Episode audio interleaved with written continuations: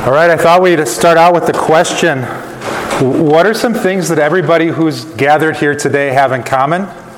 And I can think of at least three things that everybody here has in common. The first one is if you live in Big Sky, if you're visiting Big Sky, on some level you love and are captivated by the mountains. There's just something about the geography here that inspires you, and that's why you've chosen to live here or work here or visit here. A couple great quotes about mountains uh, might stir your heart if it's true that you are captivated by the beauty that's around us. The great naturalist John Muir said, The mountains are calling and I must go. Some of you just sat down and looked out the window and you're like, Yeah, those mountains are calling me, I need to go, right? Uh, the writer Nathaniel Hawthorne said, Mountains are nature's undecaying monuments. Isn't that true? Just some level of timelessness about those giant rocks. William Blake said, Great things are done when men and mountains meet. It's just something epic about hiking or conquering a summit. And another writer wrote this Why even climb a summit when you eventually have to return? Well, what is above knows what is below, but what is below does not know what is above. And when one climbs, one sees and when one descends, one might see no longer, but they have seen. There's just some sort of profound accomplishment that comes from time up at higher elevation. And so I would suggest there's three things that we all have in common. On some level, everybody here is seeking Jesus. Maybe you've been seeking and following Jesus for many decades.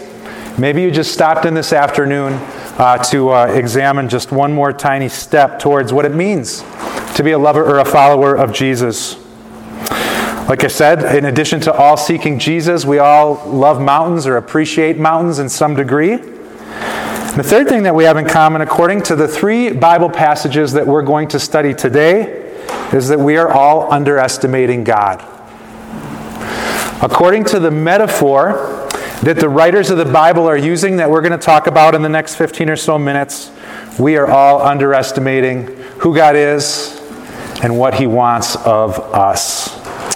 Uh, for those of you that grabbed a bulletin with the outline when you came in and, and, and maybe we, we ran out, uh, I just want to approach uh, today's sermon uh, in two quick parts.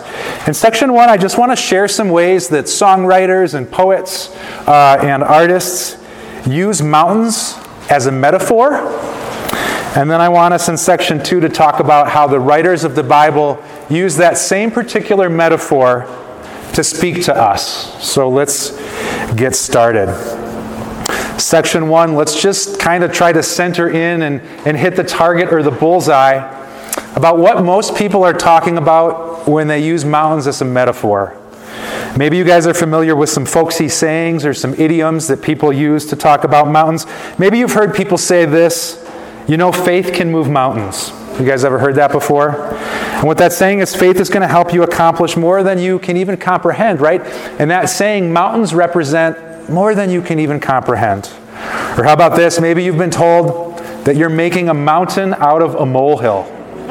And when somebody tells you that, they're saying you're making something small into something much greater than it needs to be. And again, the metaphor is that the mountain is something bigger than you're normally considering or dealing with about nicknames? I don't. Did we get those on the slide? Okay, so we were having some computer problems. Uh, when I was a little kid, my favorite basketball player was this guy from the Republic of the Congo. His name was Dikembe Mutombo. He was seven foot two and he's the second all time leader in the NBA in blocked shots. In other words, every time somebody tried to slam dunk on Dikembe Mutombo, he would reach up his seven foot two body and block that shot. He played in Denver, Colorado, and so his nickname was Mount Mutombo, right?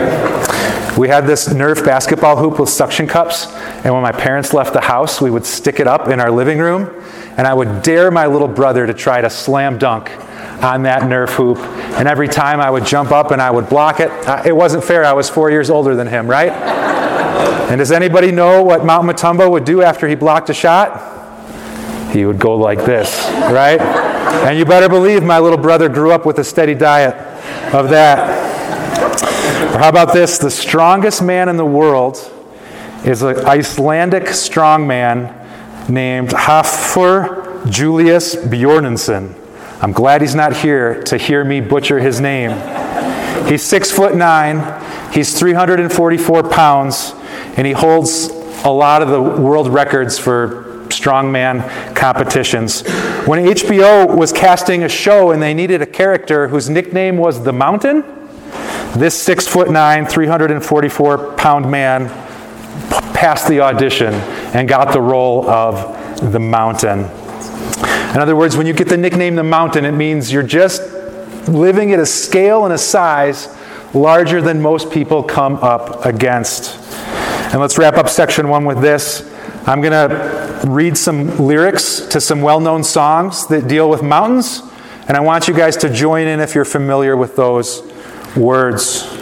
How about this? Climb every mountain, search high and low, follow every byway, every path you know. And that comes from The Sound of Music by Rodgers and Hammerstein, right? Like, the mountains are where you will discover yourself. That's where you'll find fulfillment. How about this? He was born in the summer of his 27th year, coming home to a place he's never been. He left yesterday behind him. You might say he was born again. You might say he found a key for every door. That's Rocky Mountain High by John Denver. One of my favorite singers you might not be familiar with, his name is Townes Van Zandt, and he's just kind of a singer of the mountains. And he has this lyric that says, Well, I made me some friends, Lord, that I won't soon forget. Well, some are down under and some are rambling yet. But as for me, well, I'm headed for home, back to high Colorado, nevermore to roam. In other words, he's singing that I've, I've rambled and I've experienced everything this world has to offer, but I'm going back to the mountains because that's where the peace and the serenity that I need are found. So, if you take these folk sayings, if you take these nicknames, uh, if you take these song lyrics, and you put them all together and boil them down, like what do they all have in common? Literal mountains are beyond the scale of our comprehension. And so they become a context or a setting for this idea that when we go into the mountains, we experience a rebirth or a recalibration or just a reconstruction of the, the size and the scale of what you used to know. Maybe you guys don't need all those song lyrics and poems because you just like to go up hiking. And when you are at a beautiful summit, you experience this for yourself. And the problems that you had at the beginning of your hike, kind of get recalibrated and put into perspective when you're just in the immensity and the beauty of the mountains. This is how modern artists use mountains. And of course, this is how the Bible's writers and poets use the metaphor as mountains as well. So let's move on to section two. And I'd just like to share three verses where the Bible's poets are using this same metaphor that this idea of a mountain is telling us that there's things about God that are just at a bigger scale than we often take time to comprehend. All right? Our first verse today is in Psalm 97:5. If you have an app or a Bible with you, I'd love it if you'd turn to Psalm 97:5. And the idea of Psalm 97:5 is this same idea, this same metaphor that God is a, his presence is a greater reality than any of us realize. So, this psalmist here in Psalm 97 5 says this The mountains melt like wax before the Lord, before the Lord of all the earth. So, again, like what does a mountain represent? A mountain is just something bigger than we normally experience. It's on a scale of larger than we normally think about. If you go out through the history of humanity, the mountain has always been the biggest thing that a human can understand. And here in Psalm 97:5, the psalmist, the, the, the poet, is saying, God's presence is such an intense reality, it's such a real thing that even a mountain, the best thing that we can comprehend, would melt like candle wax. And do, do we spend 24 7 thinking about just the overwhelming reality of God's presence? No, because as humans we get distracted and, and, and, and, other smaller things captivate our attention. And so here we get this beautiful reminder from Psalm 97 5 that God is a greater reality than we normally take the time to comprehend. God's presence could melt the most substantial thing, being a mountain that we've ever experienced. And so that's, that's the poetic way that the Bible explains that. And I was just thinking this week are there any narratives, are there any stories in the Bible that kind of illustrate the same principle? And I thought about Acts chapter 9, where there's this guy, Saul. And I don't know if you guys are very familiar with Saul, and later on his name got changed to Paul. But in the time of this story, he's very accomplished. He's already a made man, he already has a phenomenal career. Saul is essentially the top four or five Pharisees in all of Jerusalem at that time. He's already the top of the ladder of, the, uh, of his career and his scope of influence. And ironically, he's made that career out of persecuting and kind of chasing down this new religious way that we would know now as Christianity, as followers of Jesus. And he's already kind of at the top of Judaism at that time, and, and he's trying to kind of stamp out this new Christian church, this new tradition. Uh, someone was talking to me this week about a leadership book that they had read, and, and there's in this book there's just kind of different levels of leadership. And the highest you can go, according to this one particular theory, is like a level five leader. And, and other leaders can be really good and accomplished, but according to some recent management studies, the level five leader is somebody who's such an excellent leader that even after they leave the organization, even after they're no longer in charge of that company, even after they're dead, they were such an extraordinary leader that their movement continues on. We know from, from, from later writings in the New Testament that this guy Saul was a, le- a level five leader. Because just think of how the church, the Christian church, is thriving now, even 2,000 years after he started the church. So, what we can, what we can deduce is that Saul was a phenomenal leader. He already had all these allegiances and all these accomplishments. And then he meets Jesus on the road to Damascus. And he, see, he experiences this bright light and he hears this incredible voice and he falls off his donkey or he falls to the ground. And did he go back to life as normal? Or was he changed forever? He, he, he changed all of his religious allegiances. He, he risked the, the, the friendship of all of his peers. He completely changed sides. And he is now the great church builder that we think of today. And I think that's an incredible illustration of the change that comes over us when, even for a split second, we experience the reality of God. The psalmist tells us there in Psalm 97 5 that the reality of the presence of God can melt a candle like wax. It's just a poem, it's just a poetic way of challenging us that when we take a moment to, to contemplate and truly experience God for the, the power and the presence and the reality that He has, man, like, like every, every allegiance and way that we previously look at ourselves, it should be challenged. It should be challenged to melt away. Just like Saul did in that story when he completely changed the direction and the people that he hung out with and the ideals that he lived for and the things that he invested in. So I just want to ask you guys a couple questions like if the presence and the reality of God is, is enough to melt mountains, does that challenge you to think about ways that maybe you've put God in a box? Do you maybe limit what God could do based on what you've experienced in the past?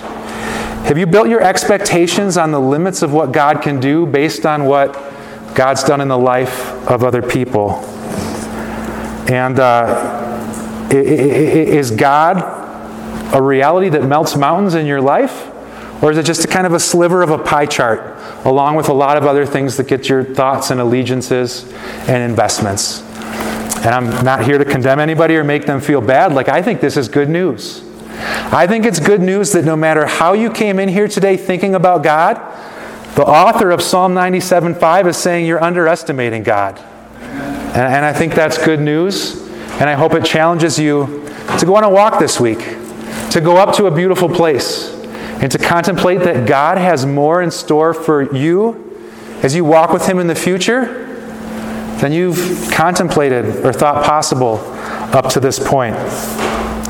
Let's move on to another place in the Bible where a poet uses the same metaphor, and it's in Psalm 18:7. And in Psalm 18:7 it says this: The earth trembled and quaked, and the foundations of the mountains shook, and they trembled because God was angry. There's not a lot of churches that you're going to go to, at least not a lot of churches with this many people in it, where the pastor is talking about the anger of God. It's a very unpopular thing for churchgoers or non churchgoers to spend any time thinking about. But here in Psalm 18:7, the poet is using the same metaphor that the mountain is something more than we typically experience or contemplate. And he's saying that's what God's anger is like. God's anger towards sin, God's anger towards people that are breaking the way that He's called us to live, are underestimating the power and the anger of God. So again, I was trying to think is there, if this is true, that God's anger is way heavier and substantial than we normally think about, I was wondering if there are any stories in the Bible, any narratives that kind of remind us that this is something that's true about God. And probably haven't heard a lot of sermons about this one, but in Acts 5 1 to 11, it tells us about this couple, Ananias and Sapphira. And they're two Christ followers right in the time when the church is, is starting to grow and starting to thrive. And so, what I've learned in the book of Acts is that sometimes God acts a little bit more dramatically and overtly than we're used to because this great movement is starting and God's not messing around. And there's this guy, this husband, Ananias, and he, he sells this land and he receives some money and he gives it to the church. And so we're told that his sin is deceit, deceitfulness and, and a lie. It's not because he didn't give all the money to the church, that's not the lie. The problem is that he presents himself as somebody who gave the full gift to the church, but he held some back for himself. So again, it's not a lack of generosity. This isn't me telling you to shake your pockets and get a little bit more in the offering. It's purely a story about God confronting lie and deceitfulness, and Ananias falls over dead. And a little bit later, his wife Sapphira walks in, and, and Peter, the head of the church at that time, he kind of asks some probing questions. And she passes on the same lie and the same deceitfulness, and Sapphira falls over dead on the spot as well. And there's not a lot of stories like that in the Bible, but there's enough to remind us that the poet in Psalm 18:7 is not out there on a limb on his own. He's saying that just like a mountain is just greater than something that you total that you normally think about, the anger of God is real and it's substantial. And we should be afraid of that as we allow sin and disobedient behaviors in our life. Probably the cutest video that I've ever uh, taken is of my daughter at the time. She was two years old. She was tiny. She had like a big bald Charlie Brown head, and she had to wear these little rubber glasses that just made her super cute. And we had this really thin curtain over our porch door. Anybody could see through it. Like you could even put a book on the other side and read the, read the letters. It was so thin. And she would go behind it and she would say, Where's Lucy? And she would start laughing because she didn't think that anybody could see her on the other side of that super thin curtain. There's just something about a lack of object permanence in a small child where if any little blanket or covering is over them, even if they cover their eyes with their fingers, if they can't see you, they think that you can't see them. And it's cute and it's funny, but it's also a powerful illustration of how we often act before God. We, we have overt sin in our life. I know you do. I know that I do. And sometimes we kind of giggle about it and we pretend like others can't see it. And because we go to a church and because we live in an era where people don't point their finger and shout that out, we kind of think that we're getting away with it. But uh, Psalm 18:7 is reminding us that God's anger against sin is like a mountain. It's substantial. It's immense. And, and, we can't just pretend like we can't see it or that God doesn't see our sin. And that's bad news, but our third thought for today as we wrap up, and the good news of this sermon, is that there's another place that uses this same metaphor, and it's in Isaiah 54:10. And if our last poetic image says that God's anger is enough to shake a mountain, Isaiah 54:10 tells us that in the same way that God's anger is enough to shake a mountain, God's patience and favor for you is greater than a mountain as well.